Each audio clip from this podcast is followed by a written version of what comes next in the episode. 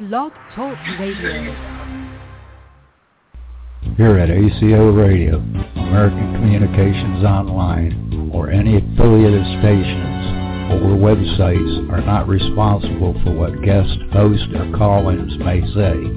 All programming is intended for informational and entertainment purposes only. Hello, all you ground troops spinning around smartly on the planet. We're on planet Earth, Gaia, Sophia, Sophia, whatever you call our home planet. We're talking to all those that are out there walking around, having a good day today in Pensacola. We went to the festival yesterday, so we hope everybody here in Pensacola, Gulf Breeze areas, having a good time downtown at the Seafood Festival and they have all kind of great people walking around. I got lots of good pictures yesterday. But today is Sunday, Compassion, Grace, Universal Life, and Pastor Richard T. Knight and I, Pastor Theresa J. Morris, are Universal Life hosts and pastors of the Universal Life Church in Modesto, California, and we are here celebrating life together because we are the authors of our own life stories. Now on Sundays we spare we share our spiritual ways of talking to our global mass populace about being metaphysicians and doing what is right. So we're the pastors of the Ascension Age, and we are Ascension Masters, and we share our Ascension Cosmos Oracles Corp that we're building here on planet Earth. It's a not-for-profit out of Florida, USA, and we share love, compassion, grace, and all life and speak of the nature's God, monad, power of three, global seven, levels of life used in our social metaphysics that we're co-creating together. We're building a bridge to those on the other side, and we share do what is right. And the golden rule, do unto others as you would have them do unto you. Now we speak of the Aquarian Age and now the Ascension Age, and we claim the titles Ascension Masters. And so people put us sometimes, and, well, you should do this and you should do that because you're an Ascension Master. I've heard it for years because of the books I write for the Ascension Age, and I wrote Cosmo, uh, Cosmology, or Introduction to Cosmology, and uh, we share a message that we're all aware of conscious, subconscious, superconscious. Today, today I've asked Pastor Richard T. Knight of Valdosta, Georgia, to join me, who shares weekly messages to uplift our spirits on Sundays because that's sort of a cultural tradition in cyberspace culture to have Sundays dedicated to the radio ministry, which we're going forward with. And I took on the Pastor Morris's. He was 108 years and nine months when he passed over into another plane of existence where we know we all are born, we live, and we die. So we're going to talk about the dash in between the day we are born and the day we pass over with Pastor Knight, who's helping me found this not-for-profit for our spiritual insight in the metaphysical church of mystics, oracles, psychics, sages, seers, spiritualists. So you could say, I guess, we're a spiritualist church because we believe in ghosts and ET and reincarnation, and we believe uh, in re- reincarnation and spirits who are sparks of our oversoul that come down into human form to experience life and to learn about our senses and right from wrong in this material world that we share together. We share life and imagination, compassion of our content providers, and that is all of us as uh, we go into cyberspace culture as internet evangelists of our cyberspace culture community online that we're forming and building with other students and teachers because we are all students and teachers. So we invite you to join us every Sunday right here on TJ Morris Radio, also known as ACO Radio, Ascension Center Organization, Ascension Cosmos Oracles, and the Ascension Church Ohana out of Hawaii. Now, Theresa J. Morris Ministries is in Gulf Breeze, and we have the TJ Morris ET Radio, ACO Radio, and the ACIR Speakers Bureau of topics and categories for the world, which includes iHeart, Spreaker, Blog Talk, Spotify, Stitcher, Google Radio, and more in many distributions. Wherever you want to add your podcasting, please be sure and add one of our major studios in Google Radio, iHeart. Uh, they're really carrying us, and we enjoy uh, distribution through their channels. So without further ado, the message today is going to be about love, emotions, uh, emerging mercy, and compassion and grace. And uh, Richard's done some research and has the message today. We asked him to bring us a message. So without further ado, I'm going to bring on Pastor Richard T. Knight. You're now live and on the air, Pastor. Give us your uplifting message today that we can share around the world. And oh, I want to tell you, Richard, Australia picked us up. So we're now on Australia radio uh, that's added us. So thank you, Australia. So how about that's that, wonderful. Richard? You're talking to people in Australia too. Yeah, that's neat. That's wonderful. All right, go I mean, ahead. you know. I'll mute. Yeah, you go for it, Richard. Thank you. I'm a mute. Go ahead. Well, I have three topics for us today, and they're all kind of interrelated. The first being grace, and followed by mercy, and then followed by compassion. And basically, grace is considered to be, uh, you know, kindness, favor, esteem, pleasing to the form, you know, seemingly effortless beauty or charm of movement for form or proportion, a characteristic of quality pleasing for its charm. And that's from uh, Wiktionary, and that was come out March 22nd of this year, 21. Anyway, uh, the biblical definition, of course, of grace is our salvation through Jesus was through grace because God served, saved us when we could not save ourselves. Of course, uh, you know, on the more mechanical means of things, uh, grace is considered a grace period, uh, you know, when you're allowed a certain amount of time before you have to pay your bills. And uh, basically when it comes down to grace, I mean, this is something that we foremost have to grant ourselves. Because grace could also be considered forgiveness in a way.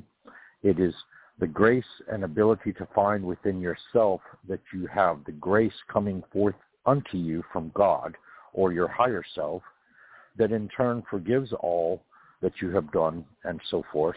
And of course, if you happen to be Christian by persuasion, then of course there's the grace of God that was ministered unto us through Christ Jesus and uh, or Jesus Christ. And of course, he taught that you know uh, God forgave us all, that we are all forgiven without judgment of anything that we would do that would in turn you know hinder ourselves or hinder another person. So grace is basically the, a fundamental foundation stone of you know having compassion um, in reference to yourself and also sharing that grace and that mercy in turn towards others. Now, of course, mercy is the second stepping stone of our foundation today. And of course, mercy can be considered or described in many different plat- platforms and ways.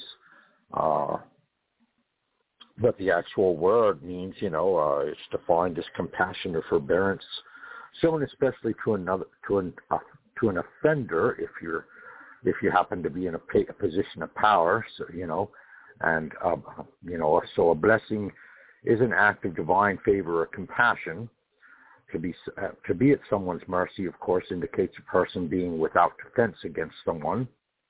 And then, of course, we quote the Bible, Hebrews 4.16, uh, let us, so let us confidently approach the throne of grace to receive mercy and to find grace for timely help. Grace and mercy are similar in both are free gifts of God, both are dispensed absent any merit on the part of the recipient. Grace is the favor of God, a divine assistance. Grace is what one receives that they do not receive, while mercy is one that is what one receives when they do not get that which they deserve.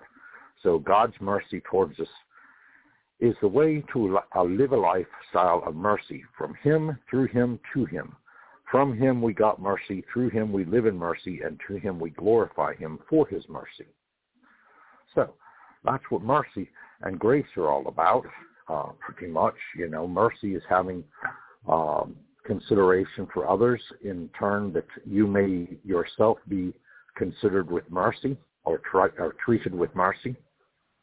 Grace, of course, like I said, is, is just, you know, having uh, an inner knowing that you are forgiven for all that you have ever done, and it is an inner forgiveness and a spiritual forgiveness.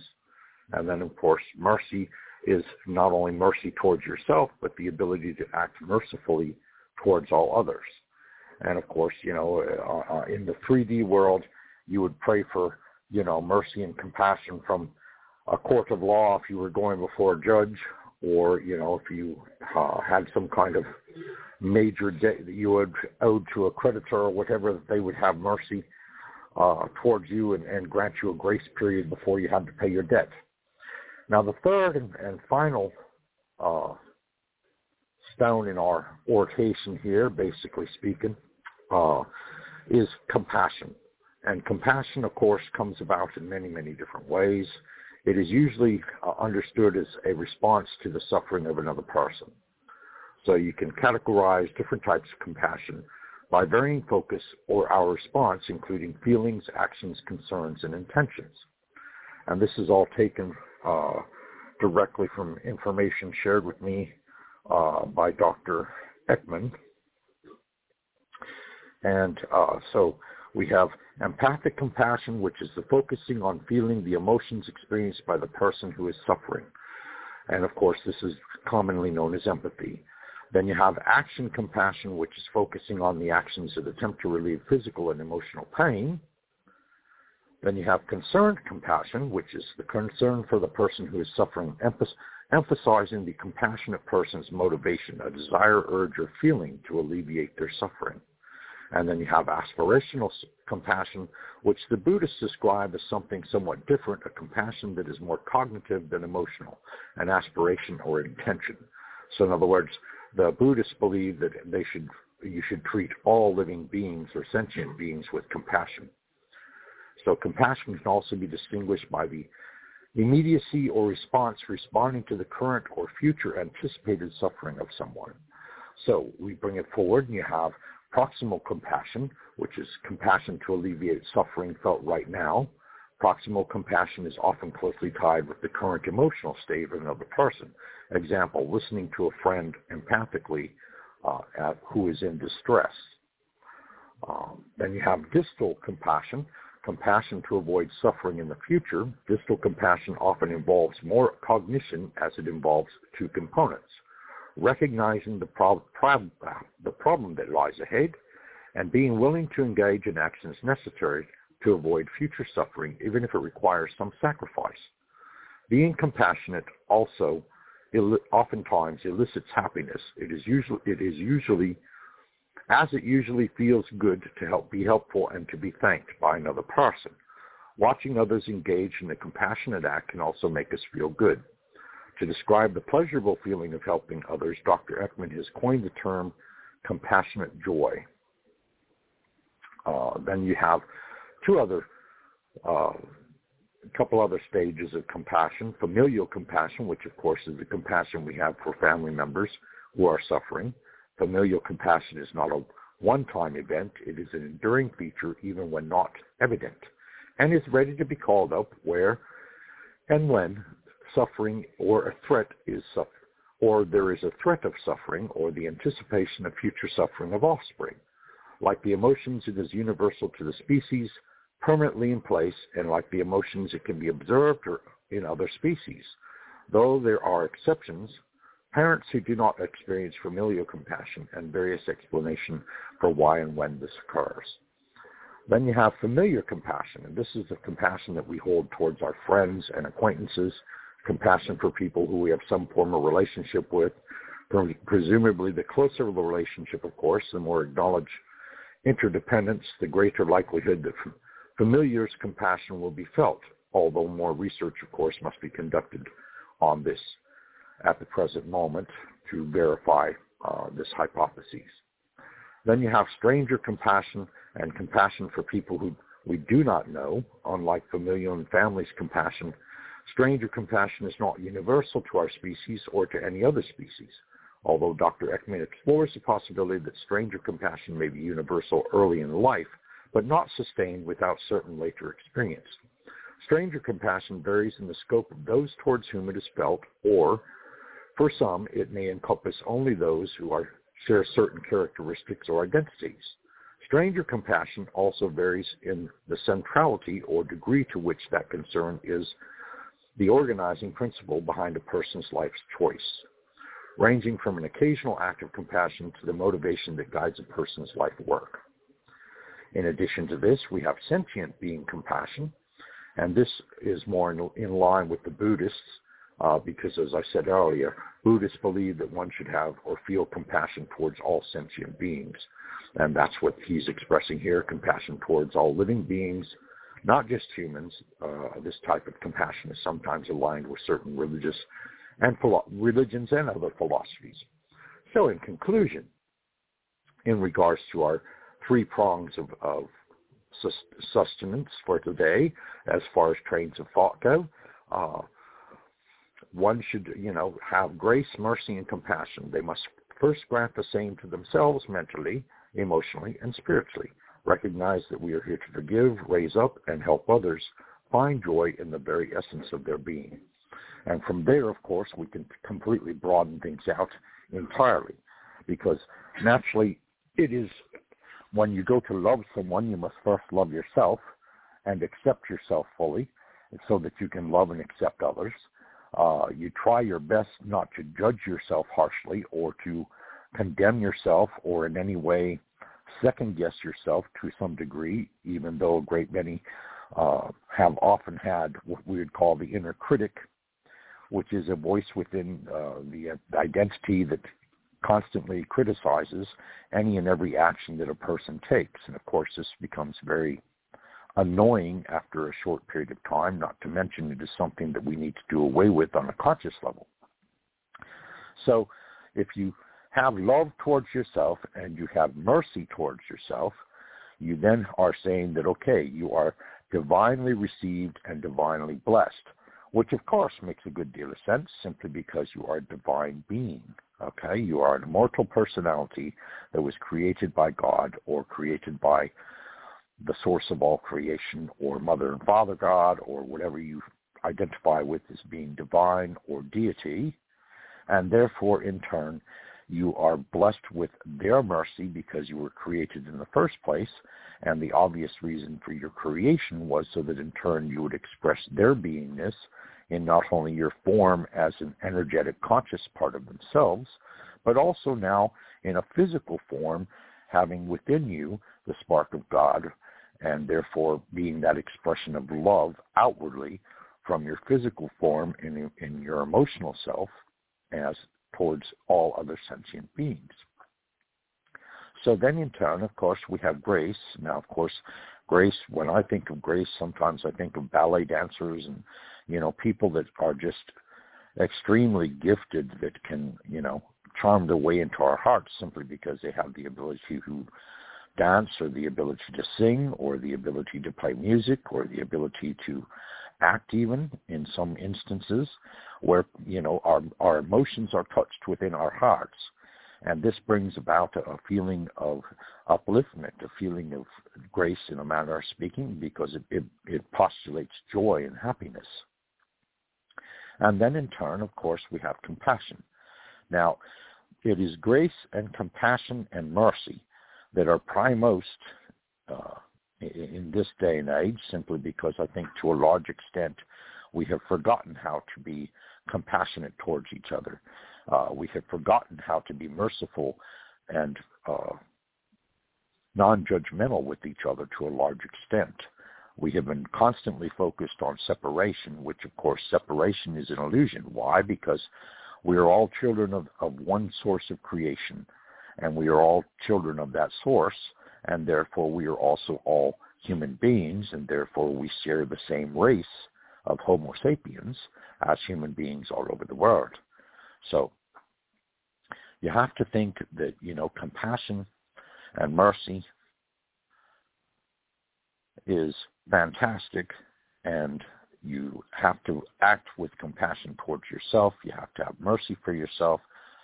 And in turn, with this in inside of you, then of course outwardly you act with mercy and compassion towards all others. And you allow them grace when they, in some out of attitude or some manner of speaking or even by some action, they actually do harm to you. Um, and you more or less turn away from the harm and give the, and forgive them while you're also forgiving yourself for having allowed yourself to get into that situation. So that's kind of short and sweet of, of mercy, grace, and compassion, or grace, mercy, and compassion, or whichever way. But it is a trio that basically kind of go along together, set up a foundation on how we should actually relate to each other. And this is the, the point that I wanted to make this beautiful Sunday afternoon uh, to all, with all of our listeners. And I hope that it has stirred within you a way of looking at yourself that is a little bit different, perhaps. Because, yes, you should have mercy uh, and compassion towards yourself so that in turn you can have mercy and compassion towards others. Um, and then in turn, of course, grace is the, the ability to act gracefully not only towards yourself, but also to accept gracefully all that is given you, as well as having, you know, compassion towards the, towards other people in whatever uh, position in life they may find themselves. Oftentimes, you know, people are trapped into circumstances beyond their control that you know puts them in very degraded situations simply because they have happenstance. You know, like for example, if they lost their job or they are in between jobs or you know they they're having a financial situation that is very discouraging and so forth. We should have mercy and grace towards those people because they didn't, you know, go out of their way to get themselves there. Um, and we should feel towards them or act towards them with compassion and that, uh, with an understanding heart you want to reach out to them and say, yes, I understand where you're at. I understand how you got there.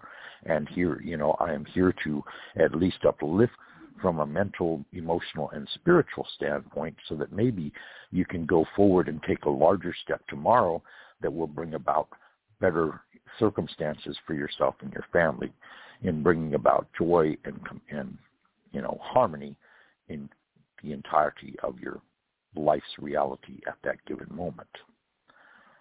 So, Theresa, you got something to add? Oh goodness. Anyway, but yes, I mean, you know, depending on what your religious philosophy is, depending on what your tradition is, depending on what your uh, perspective is, uh, and how you see life as being, um, will determine how in turn you would yeah, I just takes, was asking. It takes me a minute to unmute, but uh, I'm here. Uh, yeah, compassion for people that don't live the same uh, uplifting. Maybe today is a beautiful day. It's sunny. It's out. I mean, I've got out. I went to the store. I had to. Some people don't like to go out in the store, and then like other people uh, study it for Saturday, like the Jewish believe from I guess Friday sundown to Saturday based on the old uh, community. But uh, our new community with Ascension Age, we meet Sundays and share messages of upliftment, and I believe we should uh, show compassion and grace. But you know, there's some people, even though they're in my life and we love each other, some of them have issues and uh, they do things. But can you talk about even though you have altercations in your life or uh, my daughter knows that things are about solutions, but she is put into situations even with family members. Like yesterday, my granddaughter, you're supposed to help people by example, but like my granddaughter got upset with my daughter, you know, so there's a difference of age, 15 and 53, so to speak. But we use examples, Richard. I know it's hard on radio for people, you know, with the fancy words and the nice thoughts. But hearing people around the world, uh, we still like, for example, God would, or we'll say Jesus, maybe because most of us in America are Christians, or at least think that way. But a lot of them don't want to go to church. But on Sundays, my family tends to want to honor tradition.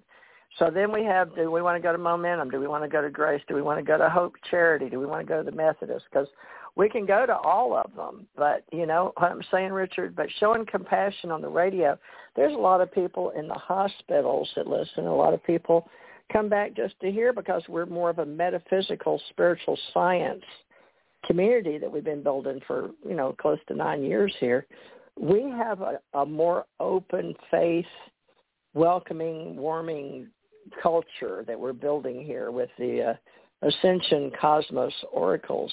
And my daughter heard what you were saying, but she went outside to be with the butterflies and the dragonflies, and uh, you know that's okay. So, but when people get in families, and we don't choose our physical bonding families, but I still like to have people around. But sometimes they get on my nerves with their feuding and fighting.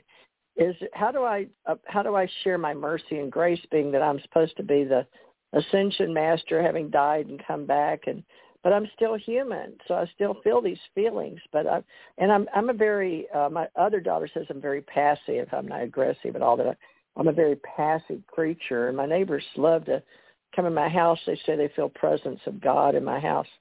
But can you help me? How do we all week try to display that? Because we say we reset on Sunday. My other daughter that passed over to the other world always said, on Sundays we reset. Sundays are reset. So anyway, you can help me with that, Richard. I'm going to turn it back over to you now. Okay. All right. Well, yeah. I mean, you know, that's that's a good example. You know, I mean, we we come into situations where other persons are frustrated, and we have to do our best to act with them, act towards them with compassion and sympathy, empathy. You know, to so that we understand where they're coming from, and do our best not to get caught up in their anger or their frustration, or add to the fire by arguing with them because naturally arguing and anger don't get anywhere. They just uh, spend the energy of both persons and really accomplish nothing. And unfortunately, if anger or frustration spins out of control, then of course sometimes things can be damaged and other times there becomes violence between persons. So the best way that I have found to uh, alleviate that or getting caught up in it is to take a couple deep breaths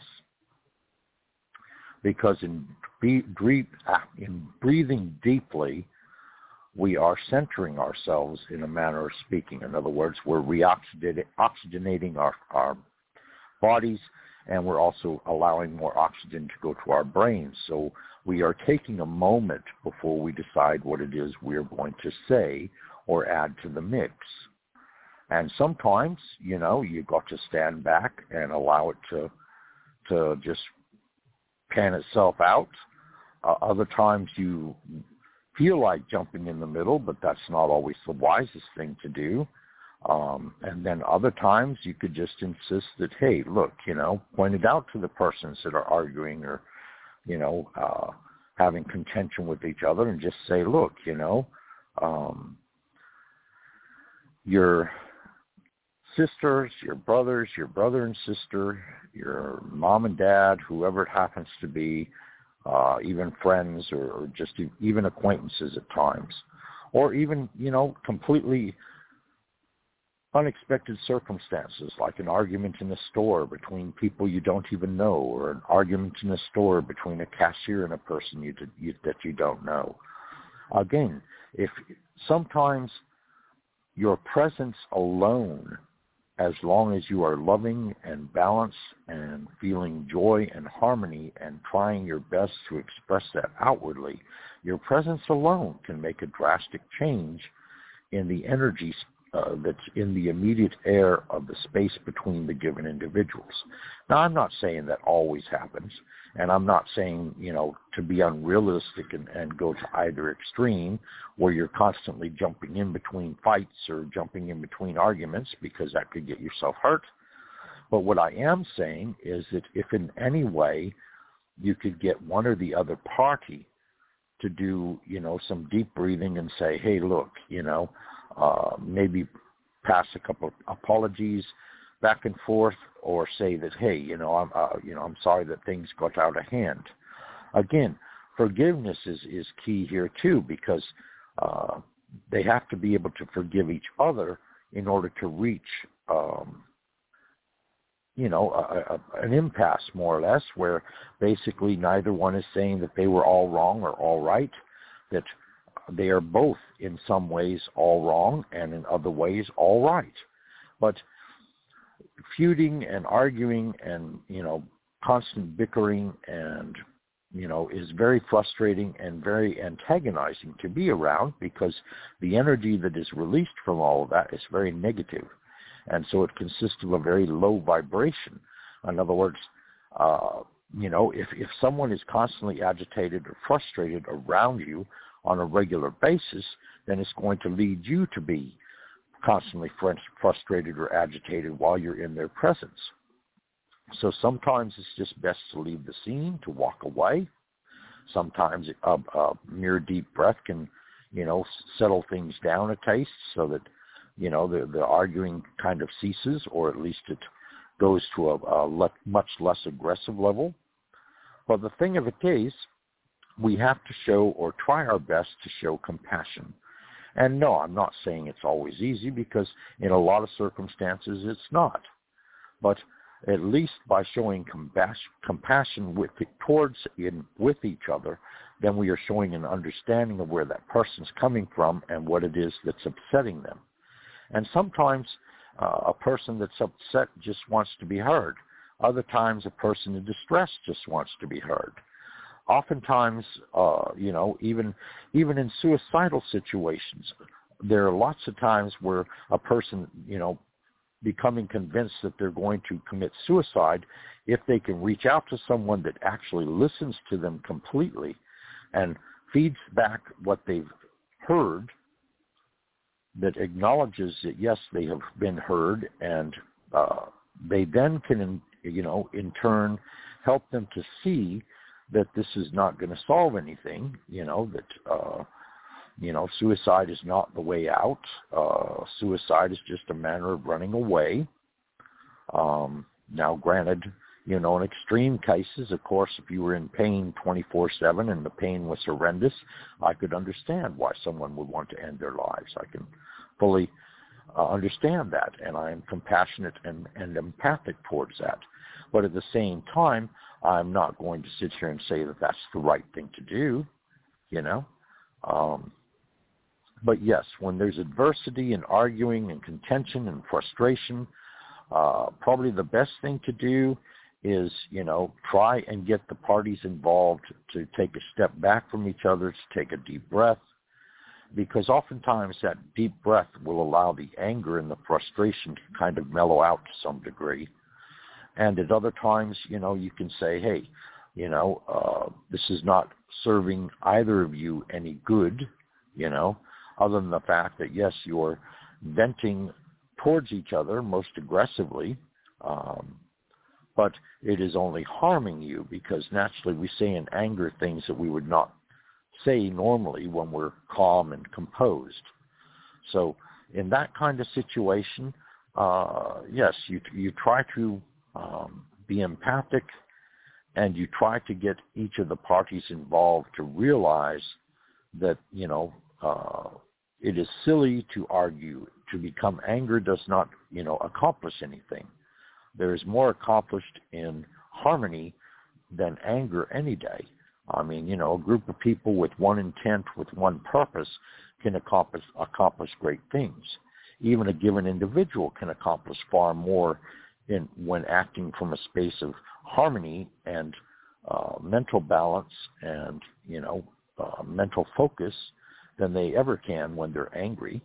Um, so I would suggest that you know when you come upon people that are angry, that you try and step aside and try to add uh, a harmonic note or at least a note of civil um, understanding and civil empathy and, and like I said, unfortunately, we have learned how not to be as compassionate as we once were. It used to be, you know, that if, if, if a person walking down the street and they saw another person suffering, um, whether they, you know, were thirsty, they would try and help them and get them a glass of water or a soda or something of that nature. Um, if if they were hungry, they would they would bring them to their home and, and you know at least try to feed them something, or take them to a store, or a convenience store, or somewhere you know even fast food restaurant where they could get something to eat and drink. Uh, these days, it seems that we have lost that compassion to a large extent. And I don't know whether it's uh, to be attributed to the movies that, have, that we've watched with so much violence in them, or if in fact there has just been so much violence in our environment to such an extent that it, it, it in turn has numbed us to some degree. And we need to reach out compassionately towards each other. We need to realize that, you know, people are struggling all over the world from all kinds of different disasters. They're, they're struggling from hardship. They're struggling from homelessness. They're struggling from, uh, you know, all kinds of different diseases and things. Uh, and we need to have and develop our sense of compassion towards each other because by having compassion towards each other, we can accomplish much more. There's, there's just so much more that is brought about through compassion because the love is there, the, the kindness is there, the concern is there. Whereas without compassion, then eh, in a numbing coldness, then yeah, you can walk, people walk down the street and see a person being attacked and take no action to help them. Or they walk down the street and see a, see a person that's been shot and they take no action to, to assist that person that's been shot by at least calling the, uh, an ambulance or somebody, you know, that can take them to the hospital and, and take care of their wounds or what have you. Or in instances of violence, at least call the police. Uh, but people don't want to become involved anymore. I guess it is because of fear, and there's a great deal of fear of, uh, you know, rec- recompense being paid out to them, all kinds of different things coming about because they took action where no one else would. And that's just, it really is a shame. And I don't know if this is something that can really be corrected on a grand scale or not. I would hope that it would be. But again, there are there are lots of groups out there, you know, that that address this situation too. There's a lot of Hello? citizens. Uh, yeah, can you hear me? Yeah, I hear you.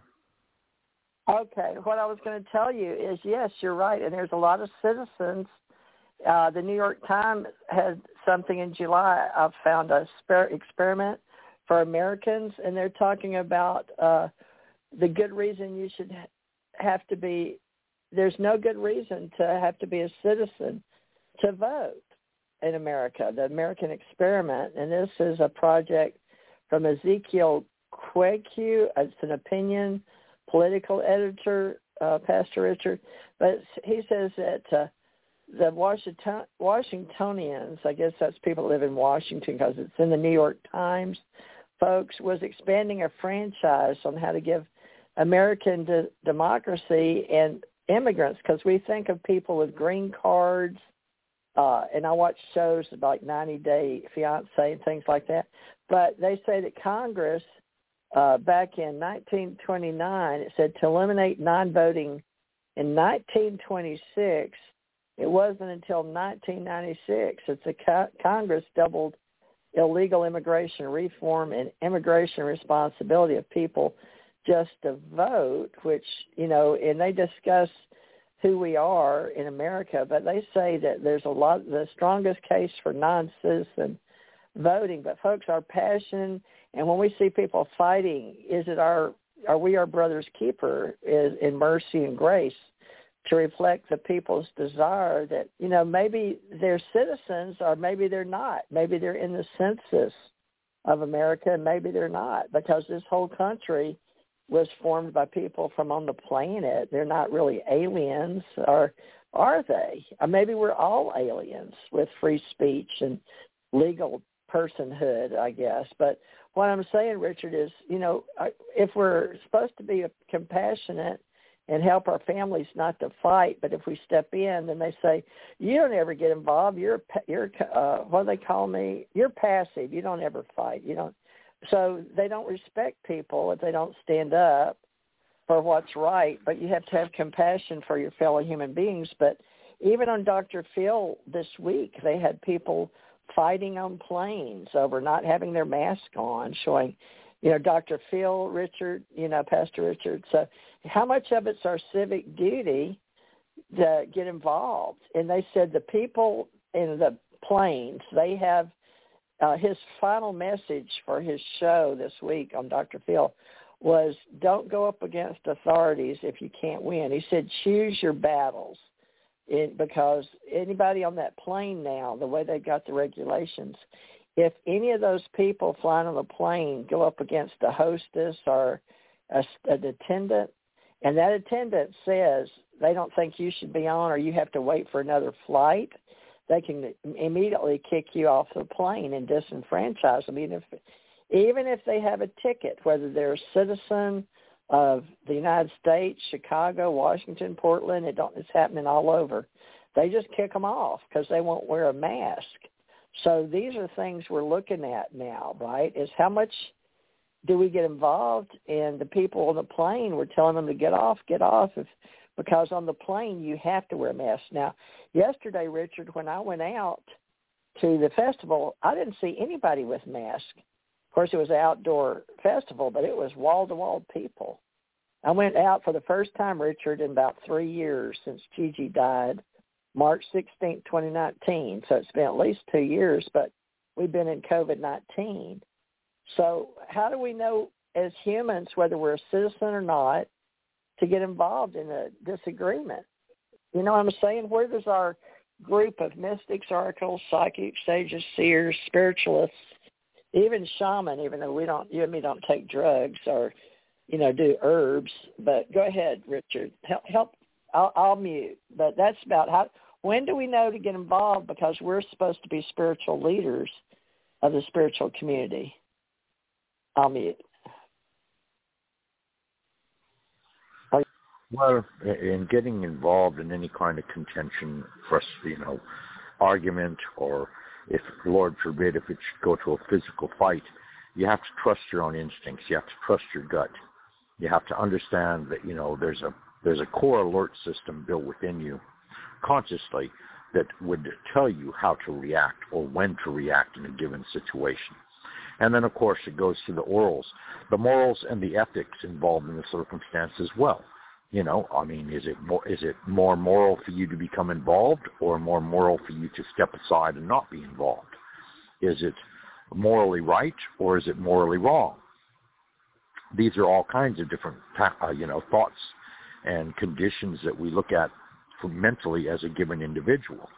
So, uh, you know, you have to make all these split-second decisions. Now, uh, you know, yes, I mean, you've got voters' rights all kinds of craziness with that. Then you've got the pandemic on top of everything. And yes, the pandemic has drastically changed things and circumstances to a large extent because you have persons that are saying, well, why should you be in a position to insist that I do certain things when in fact you don't have the authority to do so? Or why should I be compelled to do certain things when again there is no law spe- specifying that this is an absolute must? I mean, we're not talking just masking, but we're talking about also gathering in large groups and social distancing. And then, of course, like you said in your example of, you know, people being thrown off a plane, um, that, you know, they may have been waiting hours and had to buy an expensive ticket to ride on, being cast off the plane simply because they chose not to wear masks, where the airlines themselves, naturally for travel overseas or even uh, travel between states and so forth, anything that's you know a, a fair amount of travel, they're going to require you to wear a mask simply because you're all sharing the same oxygen system within the plane, which is basically an encapsulated system. So therefore, you know, uh, unfortunately, uh, we have no way of knowing who is and who is not infected by the virus. We have no way of knowing who may or may not have been exposed by the virus. We have no way of knowing who in fact may be immune to the virus or who in fact allegedly may even be carriers of the virus. So therefore, naturally, the CDC uh, has set up guidelines saying that you know you need to wear masks in publics where there where there's large groups of people gathered together. You should also you know social distance between yourselves. And of course, you should uh, go out and get the vaccine, one of you know several that are now created and being dispensed through both uh, medical communities and government situations and uh, various locales and this kind of thing. And so, yes, uh, you know, I would say that, hey, you know, go with, go with your gut. Do what you feel is the most right in a given situation. Now, I mean, if you're going to fly on a plane and you know in advance for a fact that the mask is required for you to board the plane, well, then I would strongly suggest that you wear a mask and therefore avoid, you know, being kicked off the plane. However, if you see a person that's not masked and, you know, the majority of the people on the plane are also kind of raising a ruckus, which that's another thing. You see, if you raise a ruckus with a person in authority upon a plane, then yes, you can ask to leave the plane.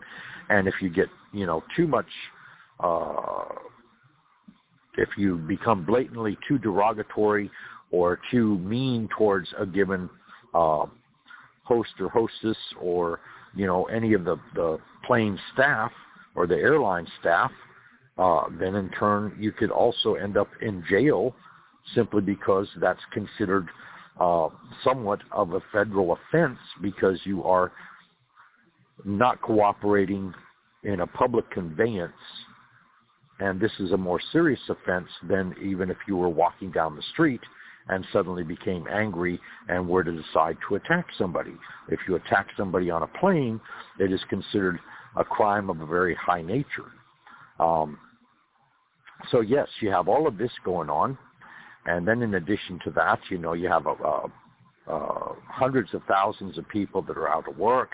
You've got hundreds of companies that have had to close for the lack of, uh, you know, the public um, visiting restaurants or the public visiting bars or the public going to different uh, outing, you know, outings and events and and public gatherings, you know, all of have all of which have had to be postponed.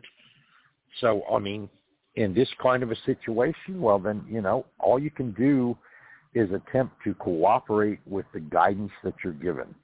I mean, you know, and if you feel like you need to, you know, stand up to somebody or you need to put, you know, your foot down in a situation amongst relatives uh, or even friends for that matter, then if you feel like your rights are being trampled upon or that you're uh, being treated less than you should be or, uh, you know, in, in some wrong way, then by all means you should at least voice your opinion, if nothing more, you know. And now, again, that that's not always right, and again, it's going to vary drastically given the situation. Yet at the same time, you know, you're going to sit there and, and you're going to hope that you know uh, you are treated with compassion. But again, you know, if, if you're raising an up, you know, an uproar or a ruckus amongst several people in order to uh, hopefully elicit their actions in backing you or supporting you in your negative connotation towards others, then naturally, you know, uh, you could be uh, considered inciting a riot, or you could, you know, there's all kinds of different things. And you know, the the majority is that yes, you you try and be complicit with the laws and complicit with you know authoritative authoritative advice given.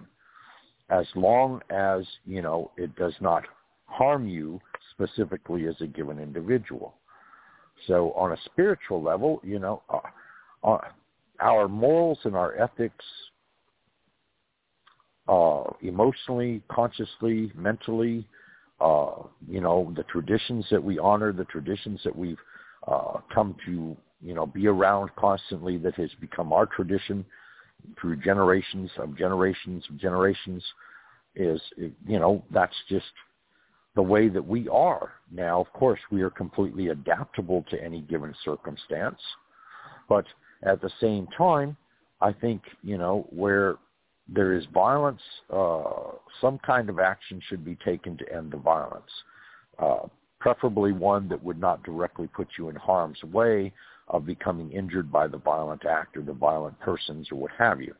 But at the same time, you would not become involved. For example, I mean, you know, if people are rioting and they're beginning to loot stores and things of that nature, I would hope that you had the good sense not to become a rioter and not also not also to join in the looting of stores because then in turn uh, that's of such an offense that you could actually be shot.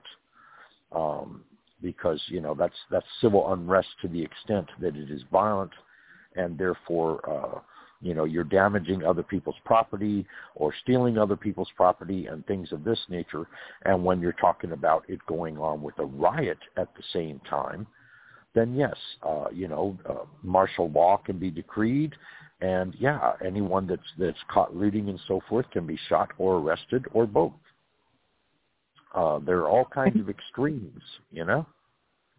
Well, what people believe is our benefits in America, they say, uh, I'm looking at Cato Institute that a lot of companies use for their uh, statistics, folks. And, you know, we always say, where do they get all these statistics? Well, there's all types, but the Cato, uh, Cato.org, okay, has uh, where they believe about citizens of America. But Richard and I deal mostly with uh, mystics, oracles, psychics, sages, seers, and shaman, and they're they're thought of as people with high probability of having higher ESP intuition. Uh, we have to have high morals and integrity because we're like also we're hats like life coaches. But some of the people want us to train their children, like in the Harry Potter series. Okay, so I get all kind of emails or questions, but I choose to not train anyone under 18, just so everybody knows in our groups on Sundays. So that's why they. I think they should still teach morals and ethics in the churches and the brick and mortar buildings, and let the children go to those.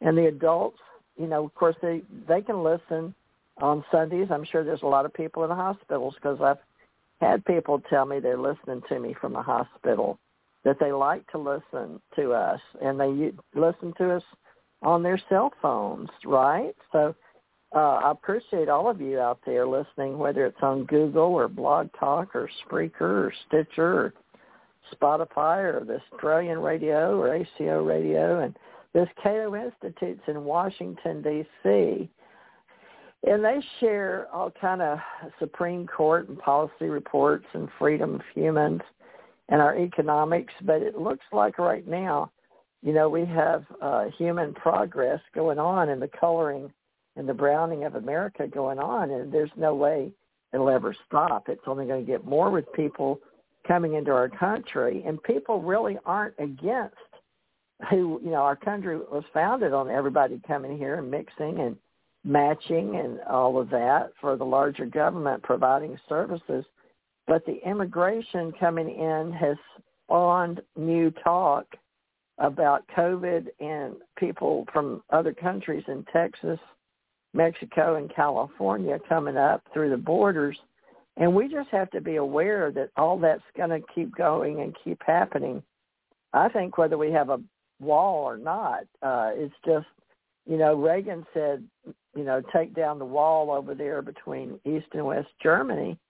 And I never thought we'd see another wall go up ever. It felt so anti-American, but I did realize when I was a truck driver and I I drove in and out of different retail uh, corporate headquarters for distribution. We had a lot of those along the border, and the border people that had these distribution houses where uh, in America, probably all countries, the big trucks like I drove, 18 wheelers, would pull up to the doors, but they were always complaining that the people that were trying to abide by the government laws, there's those that abide in companies, and this was 25 years ago, okay, in the 90s, 5, 96 through 2000 era, 20 years ago. They were all complaining down there along Texas, California, Mexico that you know the people couldn't speak English fluently because they were coming across from uh, the other countries, and especially to Mexico, and they couldn't speak English. But what they would get is like one person, and they'd put ten or twelve of them uh, coming across the borders in one house somewhere or something, and they team up. And I saw a lot of them come into Kentucky to the distribution houses or the chicken plants and they'll bring them up from other countries and then send them back after 90 days. So these are all things we have to think about with our uh, message today with compassion, mercy, and grace, and how we accept people and assimilate them into our world, into our culture, because we are in a global arena now. So, Richard, how do we tell between these people that don't want to wear masks but have to on the airlines, and then what we see on TV, and now you know the reality shows are reflecting people from around the world have to get green cards or get married to live here. There's all kind of ways to be in America in the United States, but the majority of the voters, you know, uh, those that are already saying, well, we had to become Americans. It's not right to go through and have to do all this stuff. But we we can go into that another show of what it takes to be an American. But this is more about how to have compassion for everybody, eh, whether they're in the you know immigrants or they're on welfare or they need help, and then at the same time how to stand back and not get in a fist fight or a or a knife fight or a, even on a plane. I saw these people videotaping them and they wind up on television, you know, because they don't want to wear a mask or something. But they say even deplaning. So you you discussed moral morality and ethics. Uh, can that be part of mercy? Or now can uh, I, ethics and morality laws? So what's the difference? Do you did you as a uh, customs agent or as a border patrol or as a uh, police officer or security over in that other country where you worked, you, or even as a probation officer, how do you know the difference in morals, morals and ethics versus compassion and mercy? You know what I'm saying? That's a big one. Well, I mean, naturally, your morals and your ethics basically tell you instinctually what is right and wrong. You know, uh, is it morally right or morally wrong? Is it ethically right or ethically wrong? And this falls back to personal beliefs in addition to what we are taught in school or what we have been taught by our parents or grandparents or society as a whole.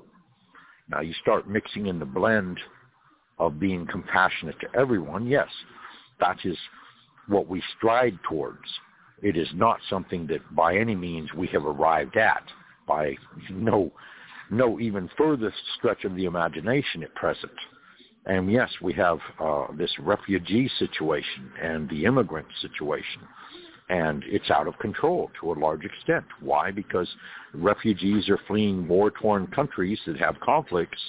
They're, you know, they're they're trying to survive, and they're coming here to the United States, and they are being held up at the border because naturally, we don't know if they are uh, carrying COVID. We don't know if they've been exposed to other diseases. We don't know what kind of a public threat they may pose uh, morally and ethically to the populace that's already here. Uh, we don't know, you know, what they may harbor or not harbor, what their intentions are.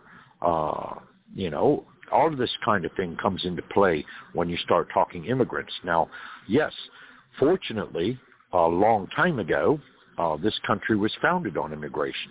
And we received all kinds of persons of all kinds of nationalities, traditions, races, and so forth into our country, and that is what our country is currently made up of. We are a melting pot, per se, of all the kinds of races, traditions, and so forth that can be readily found around the world. However, it gets to a point where it becomes a question, can we support ongoing immigration to the extent that people are trying to flee here as refugees or attempting to immigrate here because conditions are far worse in Mexico, or they are using Mexico as a means landmass-wise to gain access to the United States. And yes, uh, Texas, of course, and California, of course, and, and several other places are feeling, you know, New Mexico are feeling this huge push of all these other persons wanting to get here because, you know, uh, for a long time we have told everyone that, hey, you know, America is great. You know, we have freedoms and, you know, we have freedoms of expression. We have freedoms to be. We have rights and all this kind of thing. And that's what they're attempting to gain.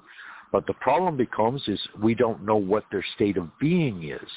And this is a contention now that was something that we did not have to face in the past Yes, we went through the AIDS crisis, and the AIDS is still a, pandemic in Africa, and we don't, you know, AIDS, of course, uh, is being treated and uh, dealt with to a large extent. I wouldn't say as far as uh, there may be a private cure completely to it, but publicly uh, there are, you know, treatments for it and so forth. But now you come to the pandemic and there is no treatment per se that absolutely weans one away from the pandemic and guarantees that they will not get it again or that uh, they will be completely immune from getting it in the first place. I mean, there are persons that have taken the vaccines that in turn have become infected with the pandemic. So there is no 100% guarantee from any aspect as to exactly what, you know, uh, needs to be done or not need or don't need to be done.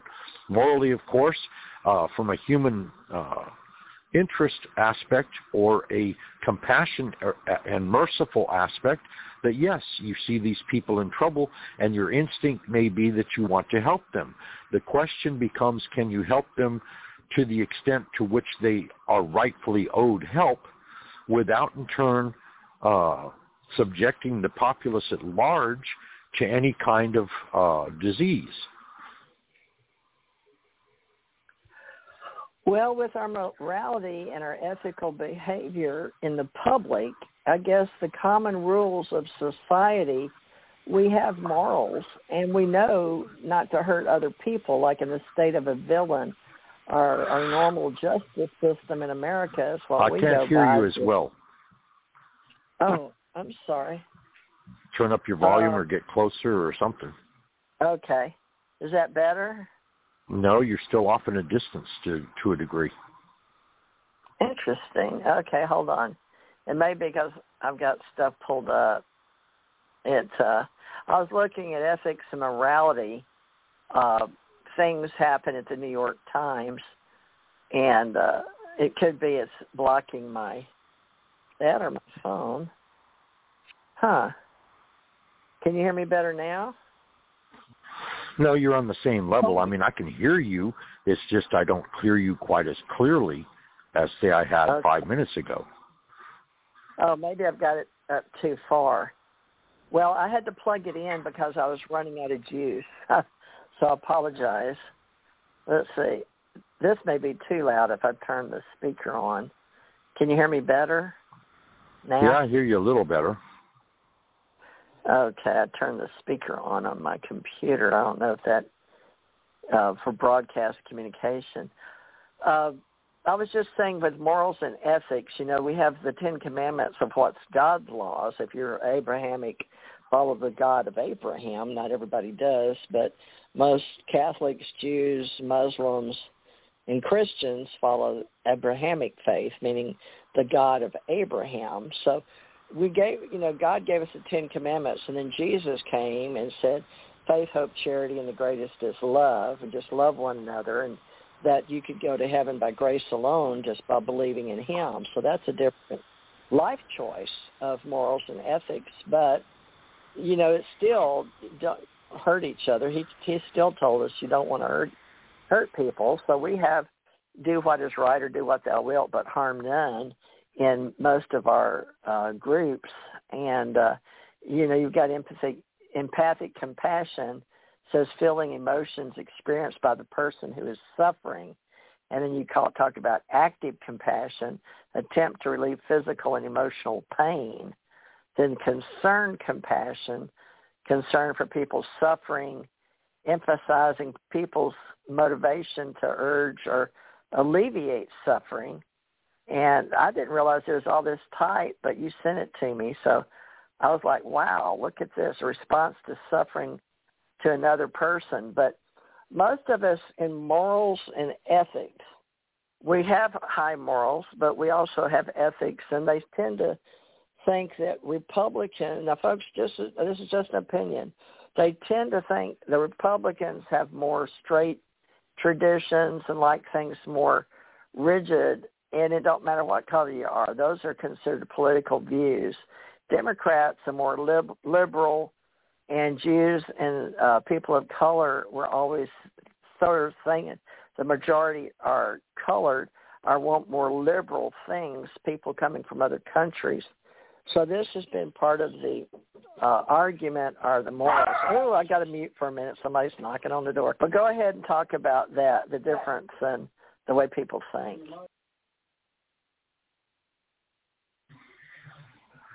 Anyway, uh, yeah, I mean, we are all raised, uh, you know, in different households with different belief systems, uh, whether we're Christian or not, or Buddhist or Taoist or uh, Muslim or whatever our faith happens to be. It teaches us morals and ethics as far as our comprehension of what, you know, we believe to be right and wrong, of what we believe to be morally right, and what we believe to be ethical in making decisions. And yes, we have all kinds of laws in all kinds of different perspectives here in the United States that give us guidance in regards to what is ethical as far as behavior is concerned.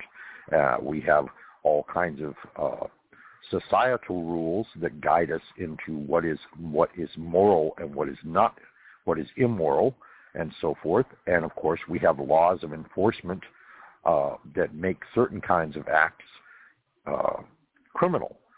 So, yes, we have to make all kinds of decisions in regards to, you know, is it right or wrong for people to be suffering at the border in regards to the immigration situation with immigration, uh, U.S. immigration as, as a, an agency, you know, is it right or wrong to be holding people back from gaining access to the country? And even as Theresa had mentioned, you know, whether it's right or wrong for, for aliens, not uh, extraterrestrials per se, but actual aliens uh, having citizenship in other countries from coming forward and actually voting here in the United States or having the ability to vote uh, in our political races and so on and so forth. Uh, I try to avoid uh, politics simply because uh, there it is too jumbled a mass of information. I believe, you know, that everyone has a right to the way that they think everyone has a right to the way that they behave, as long, of course, as their behavior does not in any way threaten anyone else from doing the same. Uh, of course, I'm not going to say that you know you, you have a right to go out and shoot somebody. Uh, of course, that would be a drastic situation and should be only done in self-defense or the defense of others. But again, that's just my personal opinion and my personal belief. Now, of course, you know, you know, others would say that no, you should never harm another person, regardless. And of course, you mentioned the Ten Commandments, which of course were all fulfilled with the birth of Christ, and the New Testament was created, which is the teachings of Christ, and you know, proposed by his disciples and apostles and so forth. And so, yes, you have religious ethics and you have religious morals. You have societal ethics and, and societal morals. You have traditional ethics and traditional morals, and then you also have those that are uh, looked upon as uh, being judged basically from all kinds of different perspectives that would in turn serve the purpose of protecting society as a whole from being harmed um, on a public basis by given individuals that have no morals, no ethics, no concerns, no compassion, no mercy, and to a large extent, even no conscience.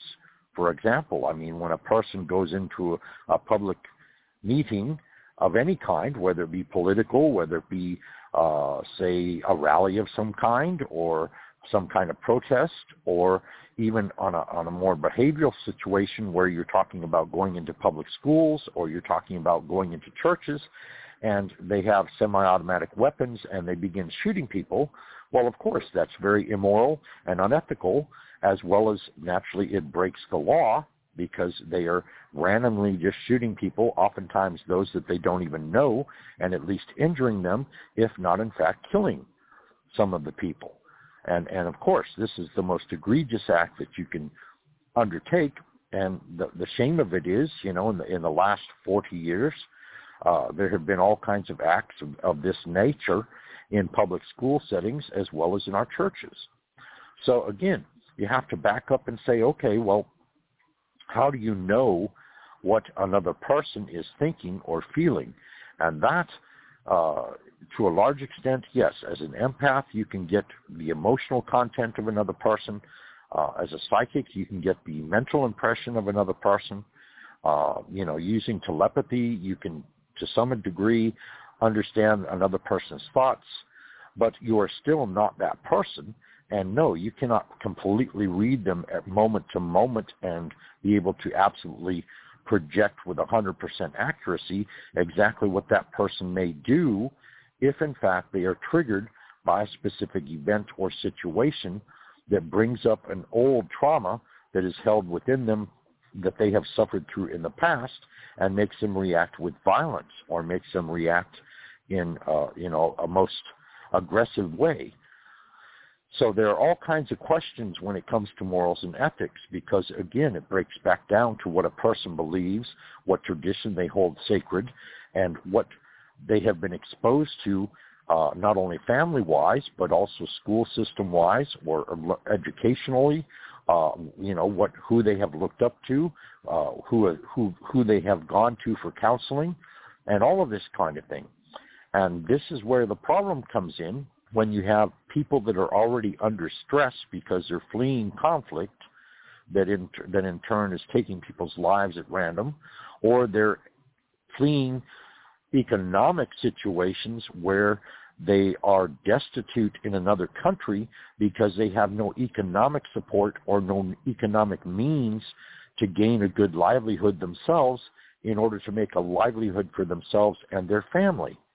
So, yes, I mean, on a moral uh, level, it would be that, yes, you want to help these individuals, but you also want to have the peace of mind and heart that these individuals are not going to become a grave uh, representation of a threat to uh, cause harm to other persons in the population at large, or in turn, you know, to do something that's immoral or unethical um, in their behavior when they're acting around other given persons that are here, you know, that have been established as American citizens.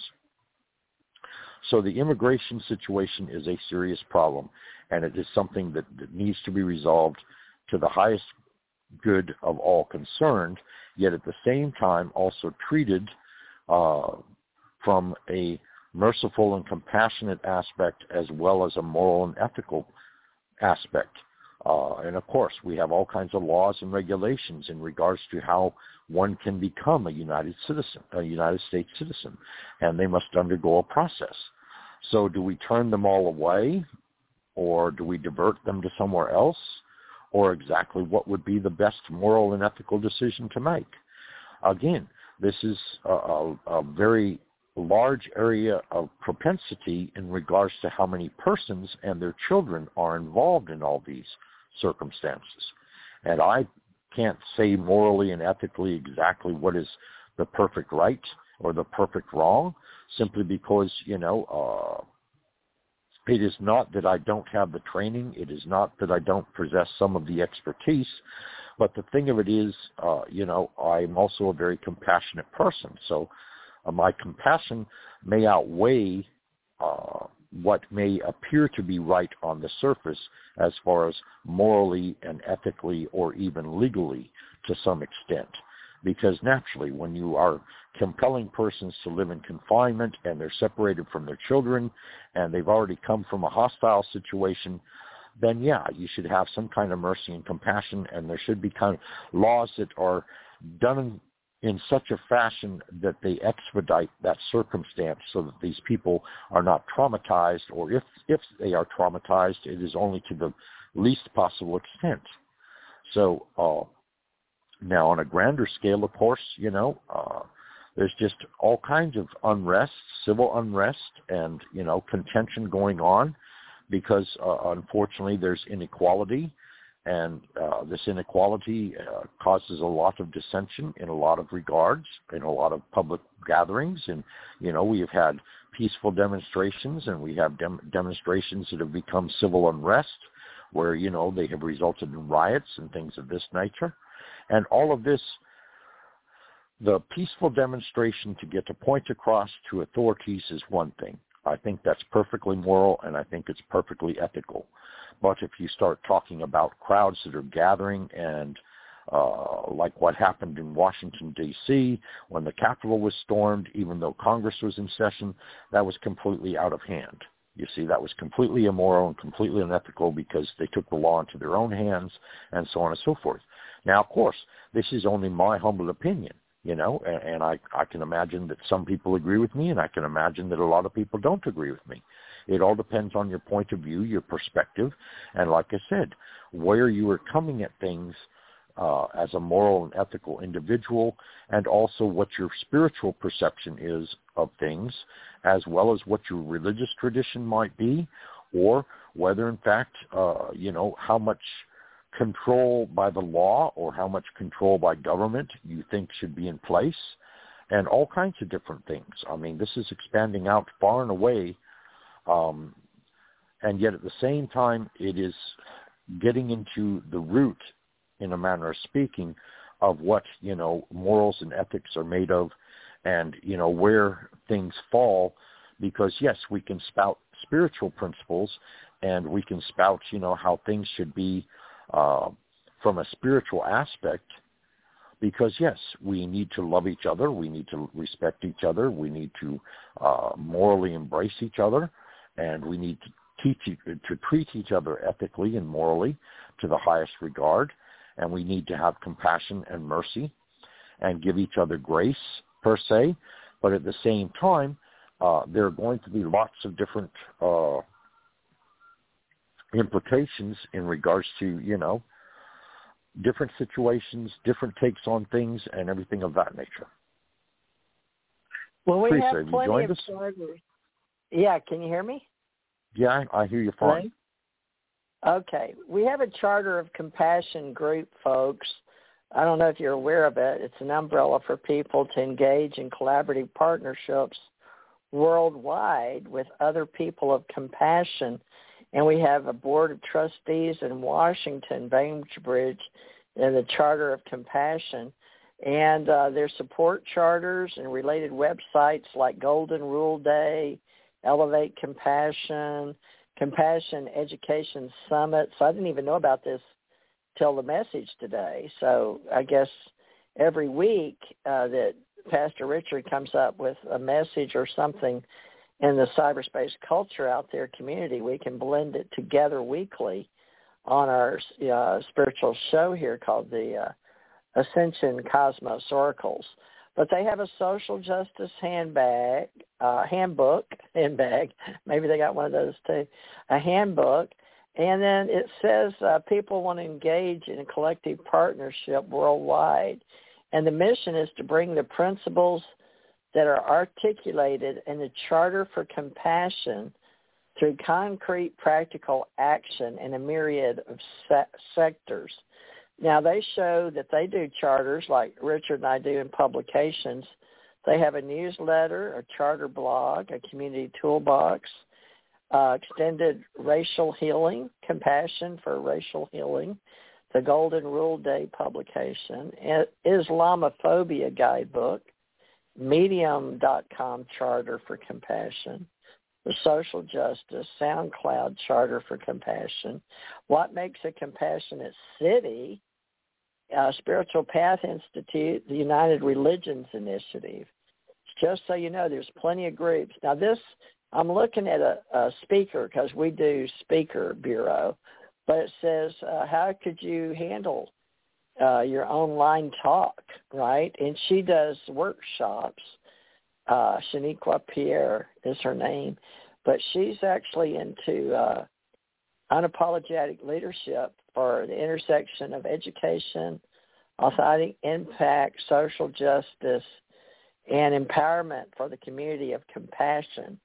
She has an educational reformer school leader, bachelor's in science from Florida International School of Psychology and Health Studies. So I guess that helps.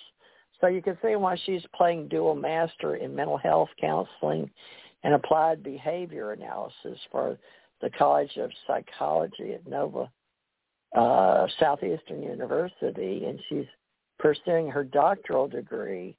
So she founded a nonprofit called Girls Empowerment and motivated to succeed, that she works more with girls. But she also made a parent portal in 2018. Now, Richard and I are just getting started on all our articles, but she has a uh, has a powerful testimony in healing. So I just sort of thought that's funny that I found that because of the word compassion and Richard in his transformation and helping us in healing on Sundays to inspire us to uh, come together and at least think about a topic that he brings us weekly, and then we expound and continue sharing in our cyberspace culture online. And hopefully we're going to transform and help this disruptive behavior because there's a lot of people that do want to disrupt to, for change. Now this gets not really into politics, but more into groups and social media groups and cybersecurity and how we handle our groups and compassion and online in our charters, groups, communities. They call it digital citizenship, Richard. And uh, it sort of goes with your lesson for today, compassion, mercy. So how do we act online versus, uh, you know, and they have bullying, you know, with your uh, don't bully, and they have uh, four-week courses they cost them thirty dollars for four weeks, and they have uh, why do I need to know this stuff? Watch your children, adults, and cyberbullying, which we haven't even touched on. But you know, folks, we mainly have our listening audiences: mystics, oracles, psychics, sages, seers, shamans, spiritualists, and we're uh, healers of the conscious, mystic, mind, body, spirit, essence. But it also now we have to think of our students and teachers, and we have our children going back to school now. But I told you we don't really work with those under 18, Richard and I, because we're working with adults continuing education. But for those of you working with those younger children, such as my grandchildren and great grandchildren, they say that you should know your people and your families and your homes and your neighborhoods and even on the internet because knowledge is power. So you may want to enjoy looking at that Charter of Compassion group uh, and look at how they have benefits to make you aware of the internet safety, social media using, cybersecurity, and how to use your email safely and how to use social networks. Those are the free places that you can post uh, like Facebook, Twitter, LinkedIn, uh, Pinterest, Instagram. Those are all free, but once you put that up there, each one of those companies owns the right to it. Basically, you sign all that by using their, they're paying for all that for you to put it up there in those databases because that's basically all it is, is a digital data community online. So we're connecting with people, building healthy relationships, we hope. But the digital citizenship, go ahead and look at uh, that charterofcompassion.org and Digital Life 101. I think it's pretty interesting that they're teaching. And she does have a degree in that, and they have a board of trustees. But we'll get ours going here for the ascent. We're we're sort of I made this more for Ascension Center organization for the word ascension, raising conscious awareness. But we're passionate about our love and how we want to fulfill helping others here and change the world. But we do it in cyberspace culture on the internet. So uh, you want to have any testimony of that on Sunday, Richard? How we can enjoy empowering others through education is part of our, you know, live long and prosper, I guess. Our Star Trek, our Orwellian, you know, the the future of how we foresee writing our books and sending our messages and having we've got guides. We've got esoteric guide. We've got mystic guide. We have spirituality wellness guide. And we need people that want to help us as entrepreneurs and uh, any of you world travelers out there that want to share your authentic uh, work and your works of experience, uh, let us know who you are. And if you're an author, we interview authors during the week, and uh, Richard and I come back here for Paranormal Thursdays and do science fiction to science, other book endorsers or authors. If you'd like to participate, let us know. But uh, let's talk about, Richard, people that trick you. They pretend to be trustworthy because they're on the internet. Can you speak to that? They're still in other people's information. But you and I have set this company and this not-for-profit up so we can vet them and know who they are in internet safety and social networking and our learning tools and our digital privacy. Can you speak to that, Richard? Because we don't want to have these people tricking us, and we need to assure well, yeah. our listening audience that in now internet can be tricked. Go ahead. Yes. I'll now be... you now you open a world that's that's you know when you start talking cyberspace. Uh, yes, knowledge is at our fingertips now. We can travel anywhere in the world without even you know so much as stepping out of our our chairs. Uh, you can gain all kinds of knowledge over the internet.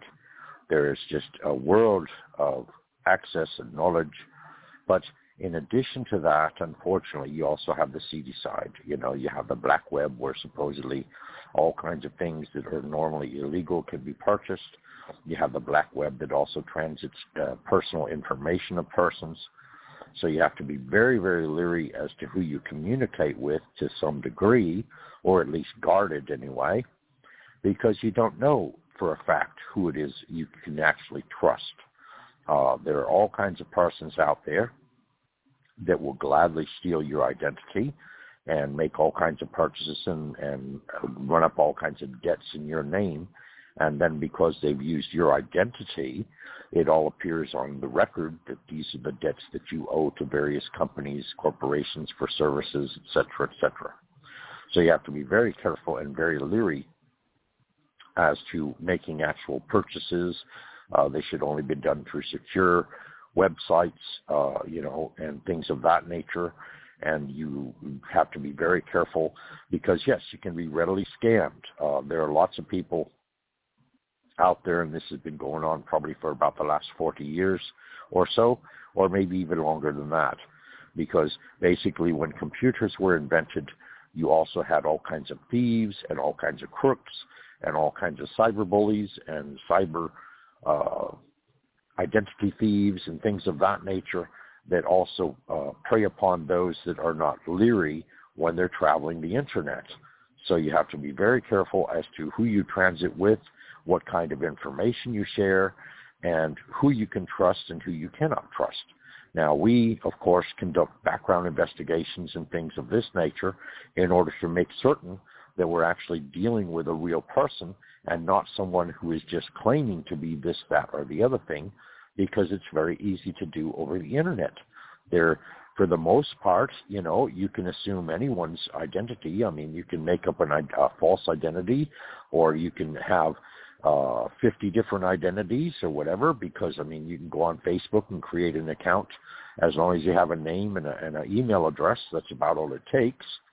Uh, you know, and, of course you can secure your independent email addresses and so forth by three or four levels of security, depending on how involved you want to become. I would recommend for your own safety that naturally your password should be changed on a regular basis.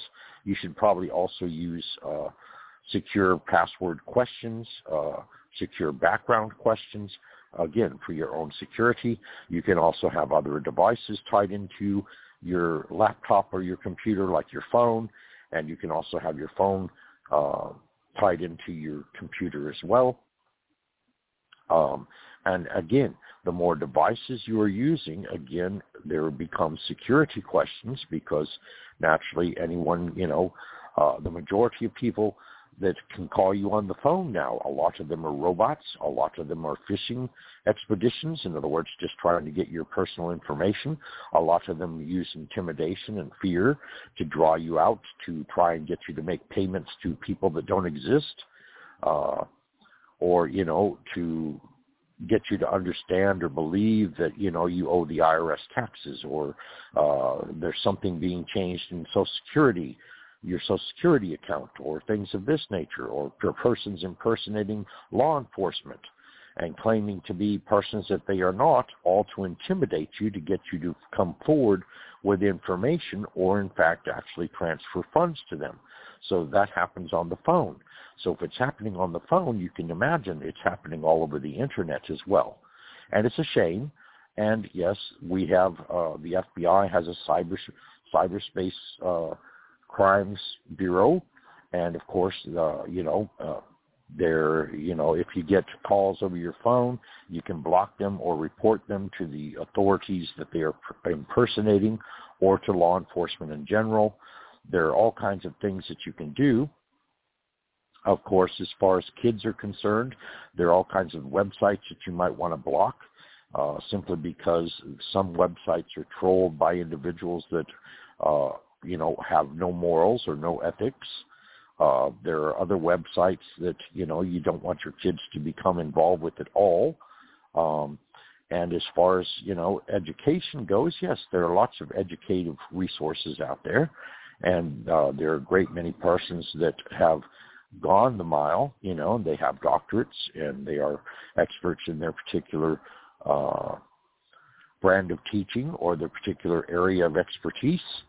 Uh, but at the same time, you have to be leery simply because uh, you need to know for certainty that who you're speaking to, for the most part, is in fact the person that they are claiming to be.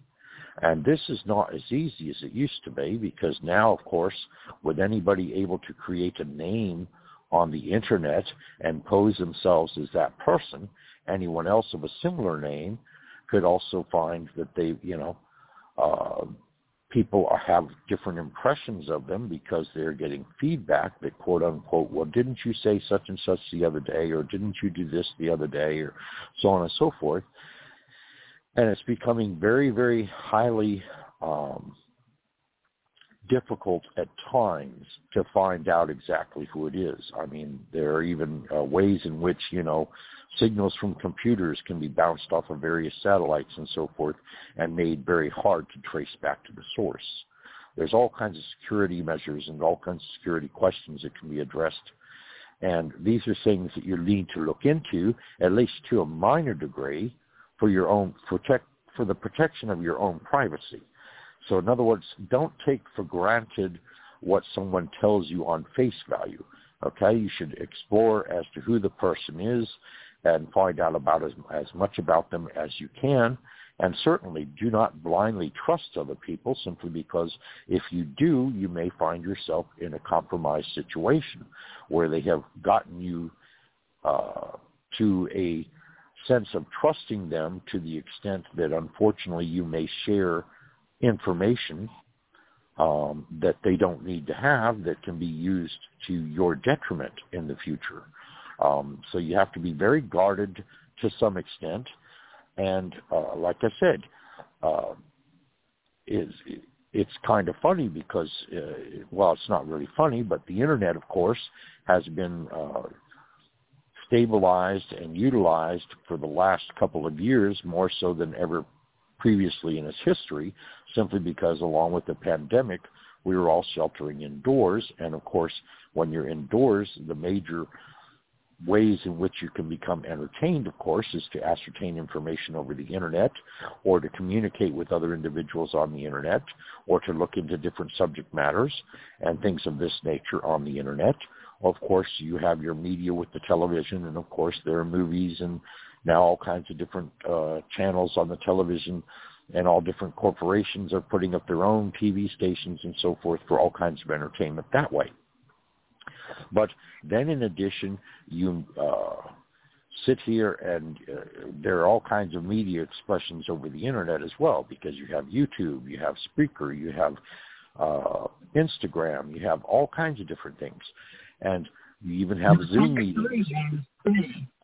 You know that uh, on fake storylines too on Instagram.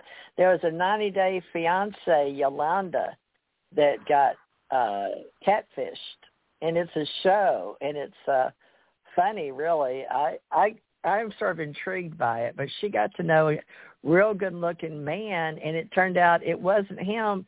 It was some Nigerian person using some foreign guy picture and she got catfish. Do you know what that is, Richard? What they call catfishing or not? Do you know what yes, catfishing catfish, is? catfishing is basically utilized to date people or to gain people's confidence by, uh, you know, influencing them in in an emotional respect so that they be, believe you know that there's a sincere interest with them emotionally and of course yes they will submit pictures to them you know and they'll they'll uh basically try to influence them to the degree to gain their trust and in actuality it may not be them at all and of course, the same is also true with business ventures. You can there are all kinds of fake employers out there. There's all kinds of fake uh, uh, individuals out there that will uh, run you into all kinds of various scenarios that in fact don't exist at all. Um, and the majority of them are all looking for money. So if someone on the internet or over the phone is asking you for money, more than likely they are a fraud. If someone comes out of the blue and starts to approach you from an aspect being that you know oh i saw your picture on the internet and i am very attracted to you and and you know i happen to be a prince of this other country or i happen to be a nobleman over here or i happen to own all kinds of businesses or i happen to be a millionaire and all of these kind of things uh you should be very suspicious when approached in any of that fashion simply because uh chances are when it comes down the road a bit you will find a circumstance that all of a sudden they are needing help directly themselves financially, or all of a sudden something has helped, happened to a relative of theirs where the relative needs help because you're in a drastic uh, financial situation or a medical situation or anything of this nature. And yes, catfishing basically means that you are pulled into developing emotional concerns and emotional feelings towards an individual on the belief that they feel the same way towards you, only to find out that in fact it's an entirely a different person that is using someone else's identity and posing all of this information in order to dupe you per se into believing that they have all this concern when in actuality they don't at all. But it is always done from one perspective or another so in turn they gain something from you whether it be money or whether it be, uh, you know, some kind of other aid or assistance. They are doing it so that in turn, say what? Let's go through this. Let's go through I can't this hear you. There you Oh, go. Can you hear me now? Yeah. Oh, okay. Uh, catfishing uh, is a person who sets up a false personal profile on a social networking site for fraudulent or deceptive purposes. So that's Yep. the short, but it's easy. Even if you're smart, they say you can lose sight of common sense being reeled in by a catfish, an online imposter who tries to win your sympathy or like Richard said, your love by creating elaborate scheme to be some good looking, sexy person when they're really not, right? So here's a reality check for everybody. I'm going to read this because it's really good on SOS Safety Magazine. You can become a photo detective. Richard and I won't do this for you, but you can do it for yourself.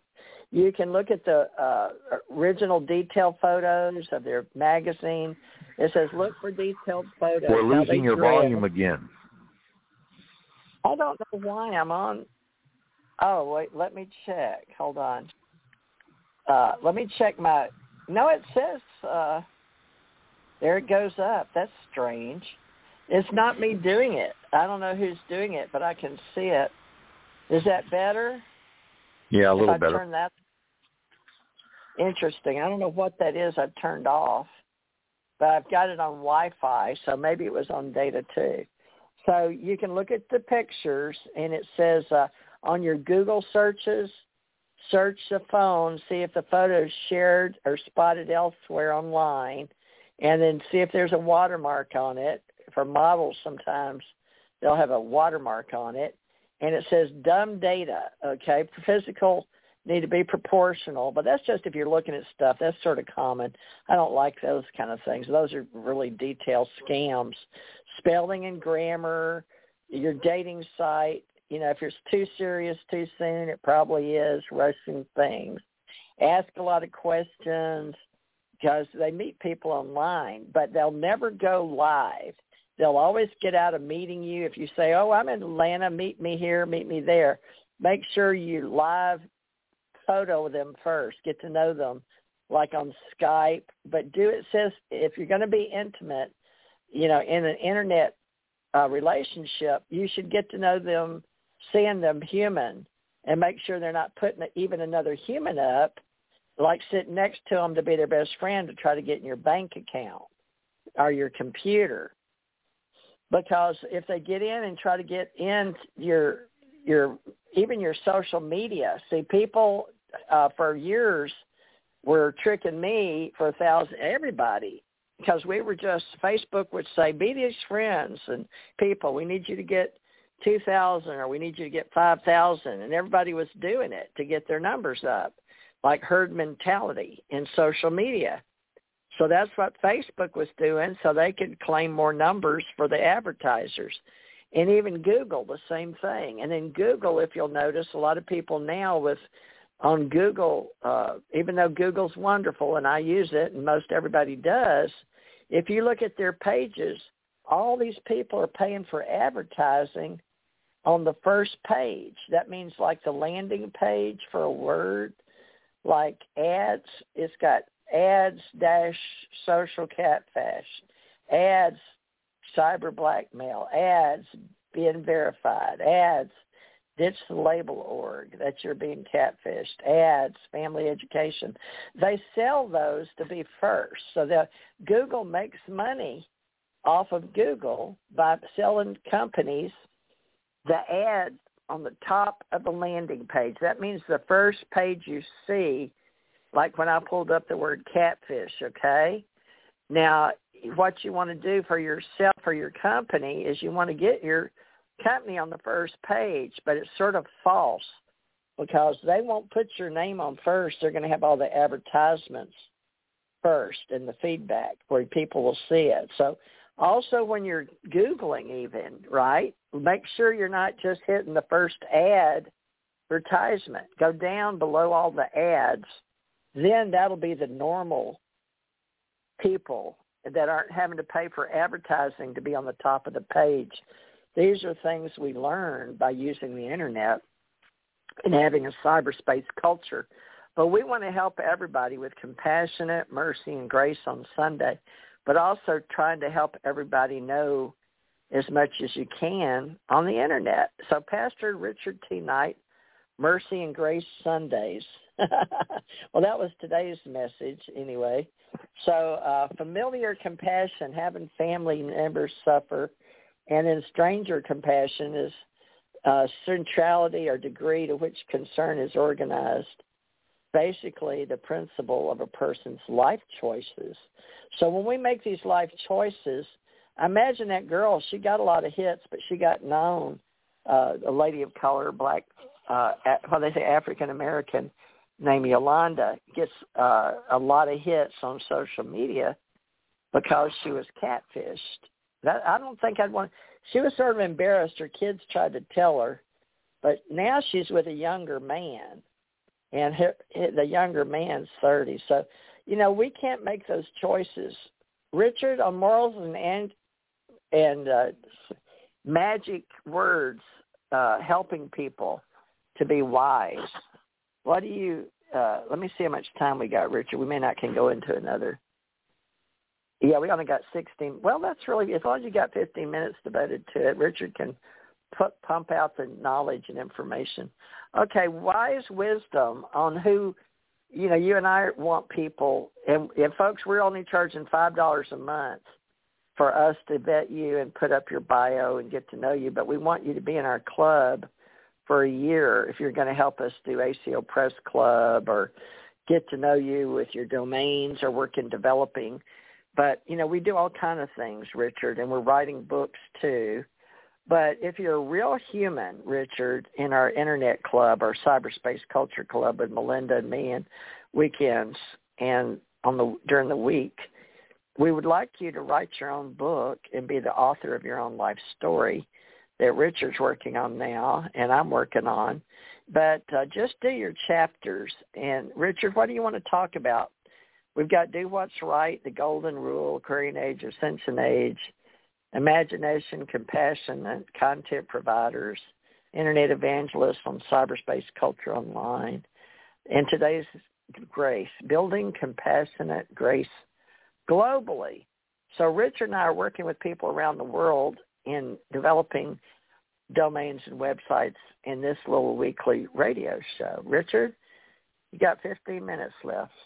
What did, what would you like to build for our bridge to other side or the people that have crossed over? Maybe we didn't really touch a lot on the people. You know what makes us spiritualists? Well, we, yeah, well, we don't need to touch everything every weekend. You know, I mean, you know, you've opened you've opened a huge door because yeah, when it comes to cyberspace security, I mean, you should have all kinds of firewalls. You should have uh, anti-hackers and, and and security programs on your computer, your laptop, even your phone, uh, to prevent persons that are just scammers from being able to to contact you, or if they do contact you, to have the wisdom and the discernment to be able to tell exactly who it is you know, that's that's attempting to scam you or what have you.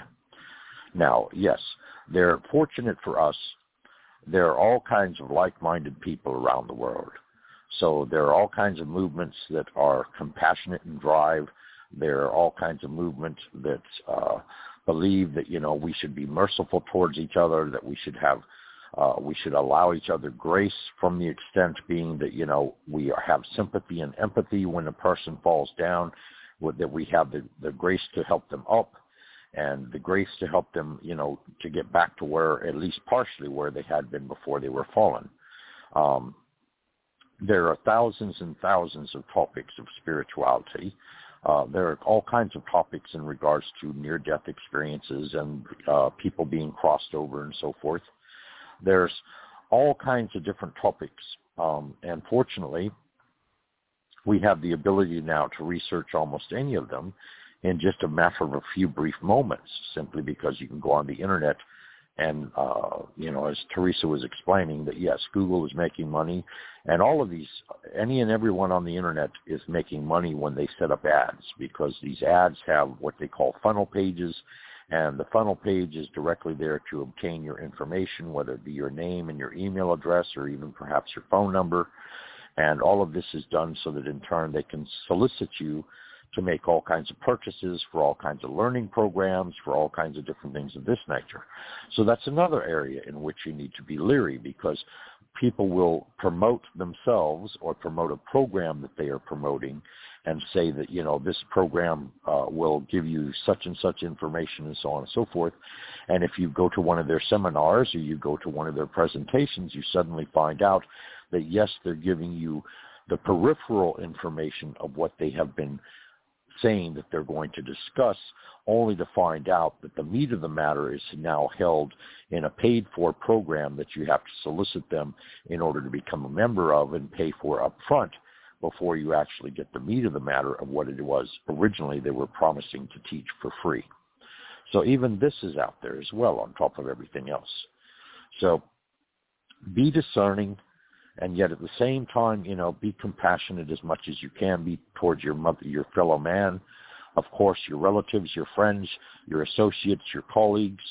Uh, have mercy and understanding when it comes to where they're coming from or what they may be going through. And of course, uh, allow them grace from the aspect being that rather than being offended, see it as a place of beingness that they are expressing their frustration or their anxiety or their depression or their just complete complete uh, inability to deal with a specific situation to the best of their ability other than to lash out in frustration or anger in expression verbally towards others.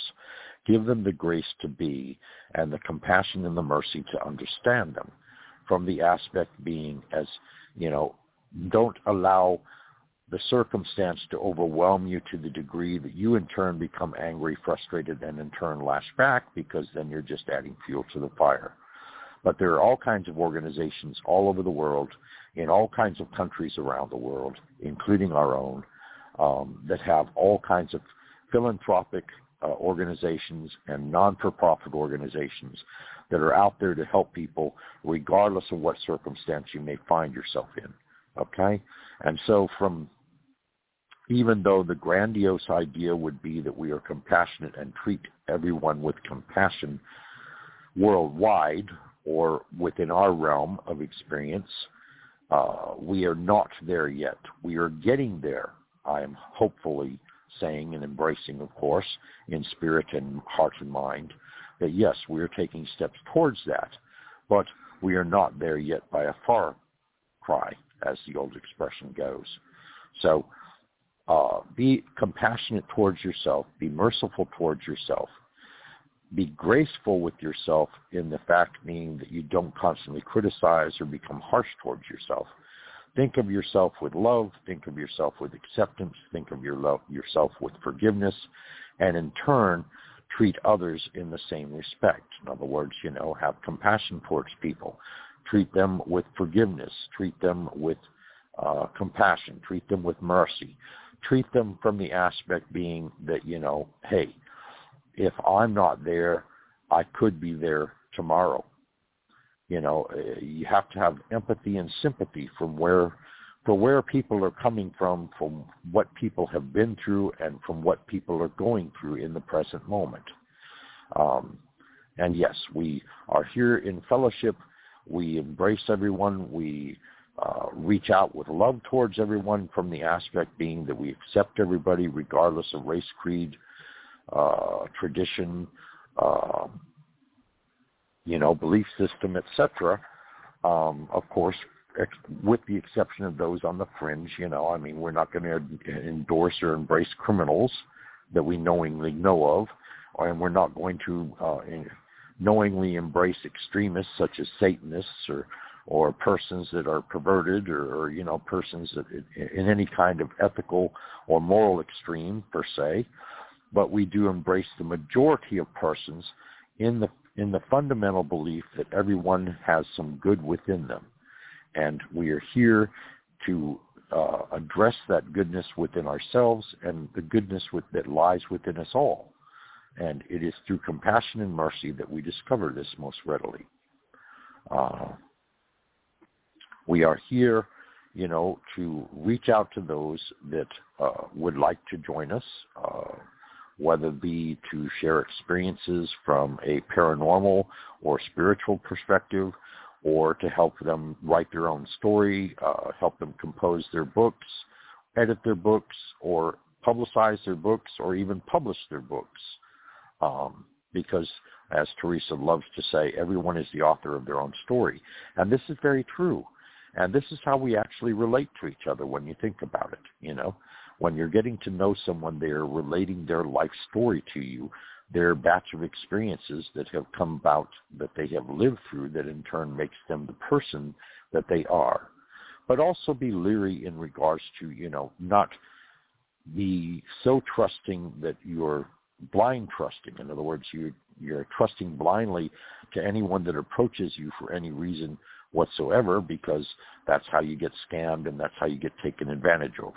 And of course, uh, cyber space culture and the internet and all of that uh, has its downsides just as much as its upsides.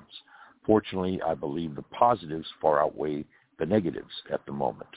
But you still need to be leery and discerning from those that you meet. Um, now, yes, Theresa and I are very genuine. You can look up our profiles. We, you know, we are earnest and real people. Our pictures are real. Our stories are real. Uh, you know, our uh, expertise is real. Our experiences are real. But again, you know, we don't expect you necessarily to put uh, blind trust or faith in us. We, uh, you know, our experiences are personal. And yes, you have your own personal experiences.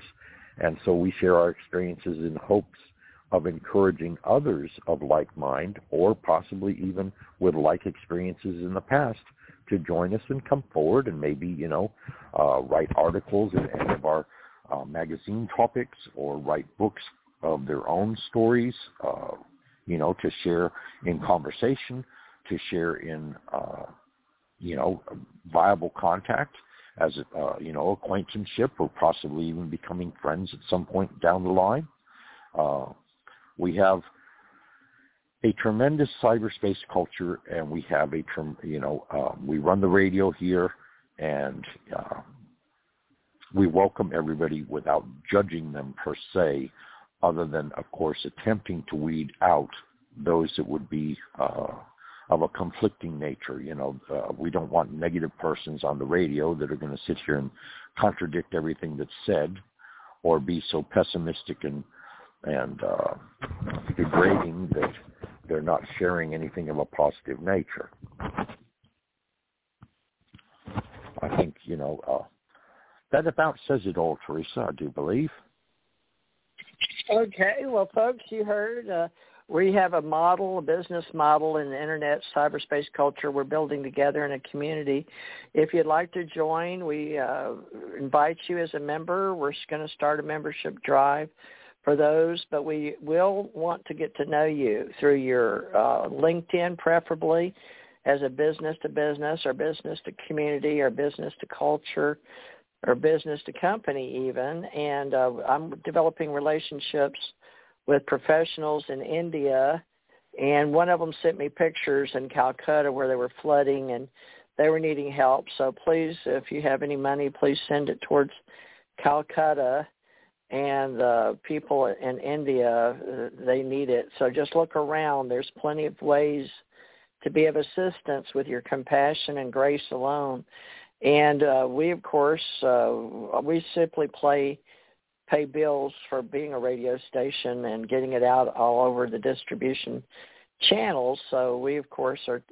Uh, it's PayPal dot me forward slash TJ Morris ET Radio. If anyone would like to uh, share a few dollars towards uh, Richard and I and what we're building here on Sundays, and just tell us you would like to help pay for the show.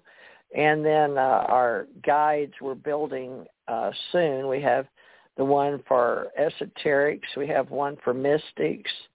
And we have one for psychic guide and then spirituality wellness. And then uh, as Richard writes an article every week, I'll take that and put it on one of the uh, probably spirituality wellness for compassion today. And then Melinda on Wednesdays is going to write an article and uh, we'll just do the best we can starting right now in paranormal and spirituality because I seem to specialize in the ascension age moving forward consciousness and education with our spirituality and spiritual science and looking forward to knowing everybody consciously in your awakened state. Of course, we discussed beta, alpha, theta, delta, gamma, sigma, chi, uh, uh, what they call TAU as the sixth sense. So uh, we're going to be getting, hopefully, working with some people that I know that help teach remote viewing and do some videos too. I'm waiting to get all that done. So Richard, would you like to leave your email in case they want to? Right now, folks, we're going to get it set up where you can tune in and sign up on our guidebooks to help write articles. But until then, Richard, uh, I just asked him to use his Gmail account, uh, Richard T Knight 35 at Gmail, and tell him how to reach you on your social media, Facebook that's, or LinkedIn. That's RT Knight, my initials, and then my oh. last name, 35 at gmail dot com. And yes, you can find me on LinkedIn. You can find me on Facebook. Uh, on LinkedIn, I'm Richard T. Knight. And uh, you can uh, recognized because I run Dr. Knight Inc., which is a special investigations uh, and research sole proprietorship. Um, and I've been on LinkedIn now for probably ooh, for a good 10 or 15 years. And I've been on Facebook equally as long. Um, and matter of fact, uh, Theresa and I became colleagues and acquaintances on LinkedIn originally, probably about four, three or four years ago, probably more like four years ago or so. and we've had the, the uh, we've been friends now on a constant basis for a little over a year, and we've been doing radio for at least a good six months or so. And of course, uh, I have been doing radio for a little bit over eight years before I met Theresa, and of course, Theresa herself has been doing radio independently for uh, nine years prior before we met. So we are both uh, very well-rounded, uh, you know, in regards to radios, uh, radio shows, and so forth. And uh, of course, you can reach Theresa at TJ Morris Agency. That's T J M O R R I S agency at gmail.com. And of course, Theresa also has numerous websites and numerous Facebook uh, profiles and so forth. Uh, and we welcome anyone's, you know, attendance. We appreciate our audience. We appreciate all our listeners out there, and anyone that would like to be interviewed on Thursdays as an author or an expert in one given field and like to share their experiences. Uh, by all means, feel free to contact us. And uh, in addition to that, of course, you're welcome to join our ACO club, uh, which is American Communications Online, uh, through Patreon, P-A-T-R-E-O-N dot com at $5 a month.